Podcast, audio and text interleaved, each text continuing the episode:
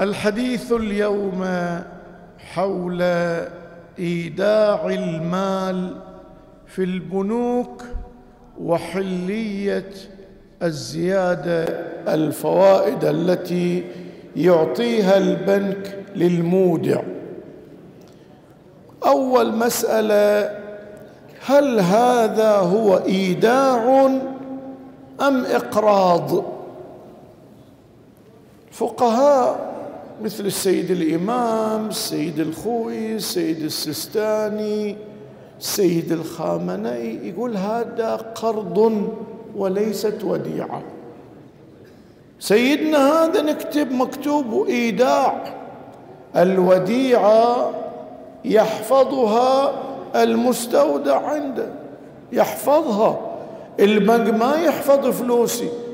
يروح يقرضها آخرين يعطيني بدلها. ما دامت العين لا تحفظ وإنما تحفظ المالية. كم لي عشرين ألف؟ برجعون عشرين ألف. هذا قرض. فالقرض هو أن تعطي الآخر مالا لا يحفظه يتملكه ويكون في ذمته بدله إليك. فما تسميه البنوك وديعة هو قرض. شيخ زين الدين في بعض كتبه قبل أن تكون وديعة لحفظ المالية للعين. هذا رأي تقريبا شاد أمام الآخرين. فقهاء يقولون هذا قرض فإذا كان قرضا جرت عليه أحكامه في الزيادة. فمن يشترط على البنك فائدة شهرية سنوية نصف سنوية هذا شرط الربا وبالتالي يجري عليه الحكم. ما هو الحكم؟ إن كان البنك مسلما لقطاع خاص أو حكومة الربا حرام لا يحل المال. إن كان كافرا حربيا ما تربطنا معاهدة وياه. الكافر الحربي السيد خوي رواية ما ما, رآها صحيحة جواز الربا هنا. لكن إذا أعطوك حلال تأخذ بس تشترط لا هذا السيد الخوي. أما السيد السستاني السيد الخامنئي يقول يجوز الاشتراط اشتراط الربا على الكافر. فإذا إذا كان البنك كافرا أودع المال. وأسأله كم تدفع زيادة. لا والله ما تعجبني زيادتكم. ودي فلوسي البنك الثاني. ما دام أتنقل بين الكفار يجوز أشترط بنظر السيدين العليين. أما إذا لم يكن كافرا كما هو الغالب يجيك في البلد يمكن بنك واحد كافر. والبقية إما حكومية أو خاصة أو مشتركة بين الحكومة والقطاع الخاص في دول إسلامية مثل البحرين كويت غيرها. هنا ما يجوز أشترط لكن الناس تسأل أنا أريد مخرجا شرعيا لكي أحصل على ربح. الآن كلامنا عن الفوائد التي تعطى بنسبة. ولا نتكلم عن الجوائز والسحب هيرات وامثالها بعدين. بالنسبة إلى السيد السستاني والسيد الخوئي قال لا تشترط. سيد الخوئي تقول يعني وين ما أشترط؟ قال لي ما تذكرها كشرط ولا تبني على المطالبة إذا ما أعطوك. يعني لو فرضا رجعوا فلوسي يقول وين الثلاثة بالمئة؟ وين الخمسة بالمئة؟ إذا أنت باني الطالب سيد الخوي يقول هذا اشتراط. سيد السيستاني يقول لا ما لي علاقة بنيت الطالب ما بنيت الطالب. أنت في إيداعك بنيت الإيداع على أن يلتزم البنك بالفائدة. هذا الشرط. الشرط التزام في التزام فالقرض التزام وفي بطنه شرط. وهو الالتزام بالفائدة. فالشرط أن تشترط بمعنى تقول للبنك أنا أودع إذا تلتزم تعطيني شهريا أو سنويا أو نصف سنة هالمقدار فائدة تعطيه نودع. هذا الشرط.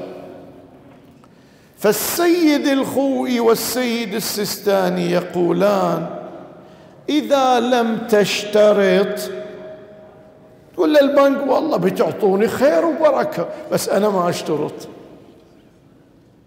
حطوني في الفوائد. الآن أنا ما وقعت في الربا لأن الربا هي اشتراط وأنا لم أشترط. زين هذا أنت ما اشترط. واللي ما اشترط يرجع له فلوس؟ الزيادة كيف تحل إلك؟ هنا قالوا لابد أن نفصل. إذا البنك قطاع خاص. فأنت ما تستحق شرعا الفائدة لأن ربا وأنت ما اشترطها مو ربا بس ما تستحقها. ما في عقد يلزم البنك يعطيك زيادة لأن أنت لو في شرط زيادة صار ربا حرام. فأنت ما اشترط فشلون تحلك الفائدة؟ قال السيد الخوي السيد السيستاني إذا كنت تعلم أن المالكين للبنك راضون راضين تقدر تأخذ. شلون يعني راضين؟ إيش دراني أنا. أكو الناس كلها تعطي ما ما امتنعوا. أصلا البنك لو تقول له ترى أنا ما تحل إلي إلا برضاك. يقول خيد خيد. ليش خيد؟ قال إحنا نبي سمعة للبنك. لو ينتشر باكر البنك يطالب زبونا باسترجاع الفوائد. تودينا أنت خسائر. خذ خذ روح أنا ما أستحق شرعا. خذ روح هم راضون. إذا كان المكلف المودع يعلم يطمئن بأن ملاك البنك يرضون أن يأخذ الفائدة وإن لم يكن مستحقا لها شرعا فهي حلاله. هذا السيد الخوي السيد السيستاني إذا كان البنك قطاع خاص كامل. فاذا البنوك الأهلية بمعنى التي يملكها القطاع الخاص أستطيع أن أودع مالي عندها ولا أشترط الفائدة وإذا أعطوني فأنا أعلم رضاهم حلال علي الفائدة. لكن ما أملكها إلا إذا سحبتها بيدي.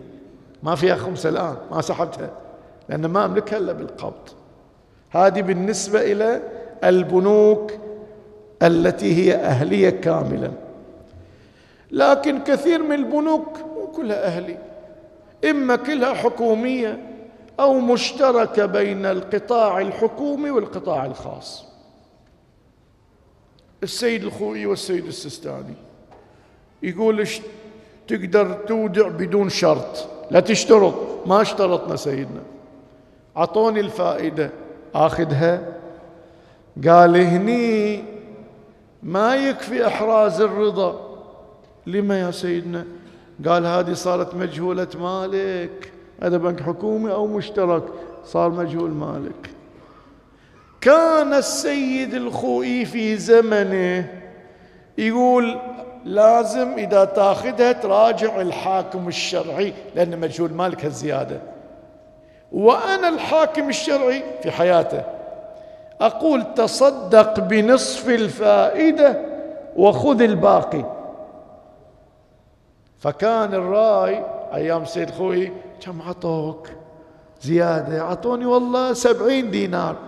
خمسة وثلاثين للفقير وخمسة وثلاثين إلك. لأن المجهول المالك موطنه مصرفه الفقراء وانت بسببك طلعت فلوس الفقراء من أعطيك النص. فكان السيد الخوئي يقول تتصدق بنصف المبلغ والباقي لك تملكه بالقبض باليد. أما السيد السيستاني فقال أنا الآن حاكم الشرعي أنا إذني يختلف يختلف عن أستاذي السيد الخوي. ما هو إذنك أو كيف هي الطريقة؟ قال إذا أودعت في البنك الحكومي أو المشترك بين الحكومة والقطاع الخاص ولم تشترط وأعطوك الفائدة فتصدق بنصف حصة الحكومة. وش الفرق؟ إذا البنك كله حكومي أنا والسيد خوي نفس الرأي نص الفائدة للفقراء ونص إليك. أما مو دائما هكذا. ساعات الحكومة لها عشرين بالمئة وثمانين بالمئة تجار قطاع خاص. يقول لك تصدق بنصف حصة الحكومة. العشرين بالمئة نصها عشرة بالمئة وتسعين بالمئة إلك. كان السيد الخوي يقول مين يكون مشترك أو حكومي نص؟ نص كامل نص الفائدة. الآن السيد السيستاني يقول لا إذا البنك كله حكومي نص الفائدة.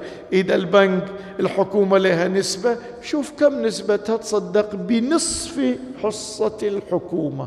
والبقية كله لك. تملكه بالقبض باليد. واحد يقول زين أنا ساعات دراني؟ كم نسبة الحكومة؟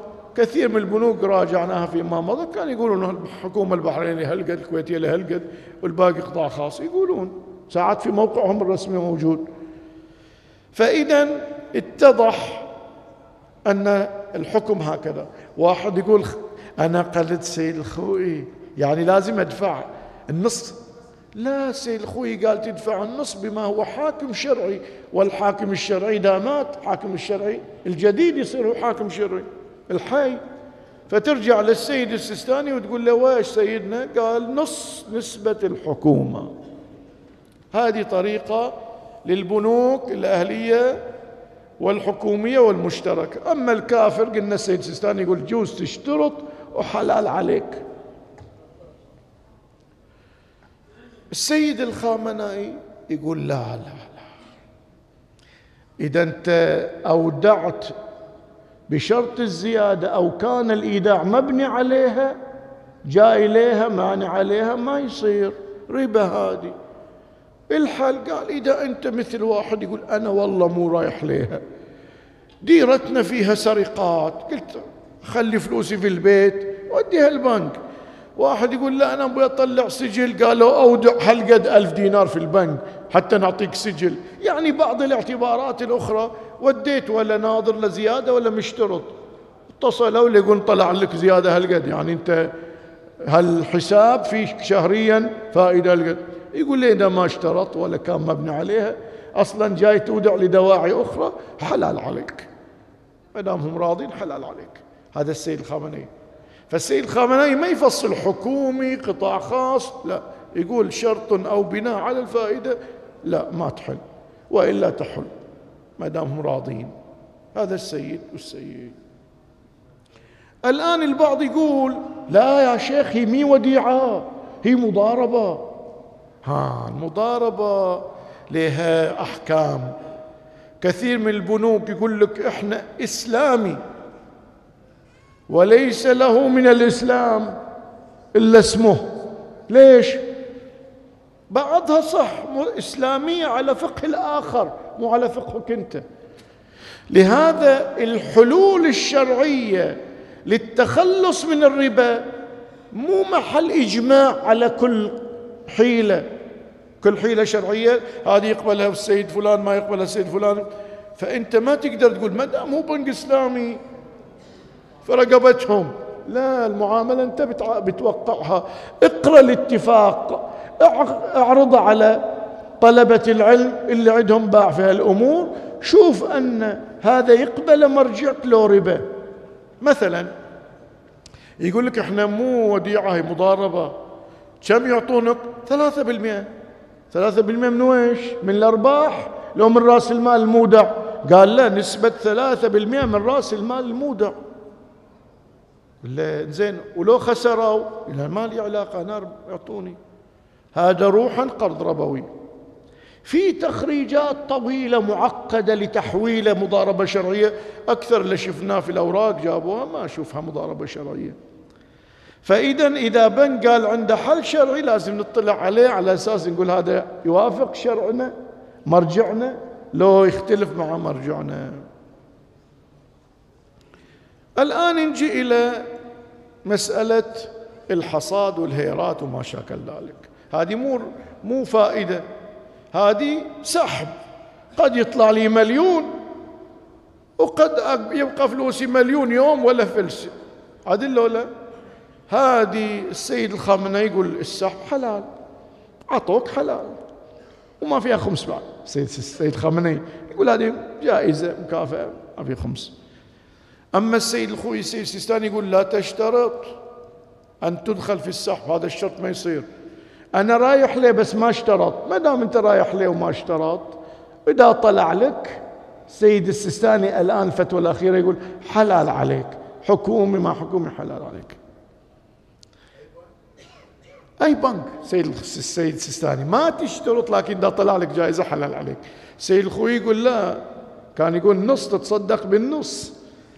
فإذا السيد الخوي يقول ارجع فيها إلى الفقيه الحاكم الشرعي في زمنك. سيد السيستاني الحين يقول أي جائزة من بنك كافر حكومي خاص ما دام أنت ما اشترط حلال عليك. كافر تقدر تشترط بس المسلم ما تشترط طلع حلال عليك. ولا تملكها إلا بالقبض باليد. لو ظلت في البنك ما فيها خمس اذا هذه كلامنا عن الفوائد. يبقى الخمس والقروض خليها الأسبوع الجاي. بس قبل لا أختم الصدقة التي نقول مجهول مالك نتصدق بها على فقير مثل البنك كله حكومي وأعطوني فوائد وأنا مو مشترط. قلنا نتصدق بالنصف على فقير. سيد السيستاني يقول متدين. متدين يعني وين يعني؟ يعني عدل؟ لا أنت ما بتصلي وراء جماعة. مو إمام هو. إنما لا يتجاهر بالحرام. يعني مثلا هو فقير بس هذا الأغاني حد حدها رايح السيارة جايب السيارة الأغاني مزلزل الفريق. قل له سامحني أنت فقير خاطر يعطيك بس المرجع أذن أن نعطيه من لا يتجاهر بالحرام. هذه المسألة. بقية الكلام إلى الأسبوع القادم والحمد لله رب العالمين. وصل اللهم على محمد وآله الطاهرين.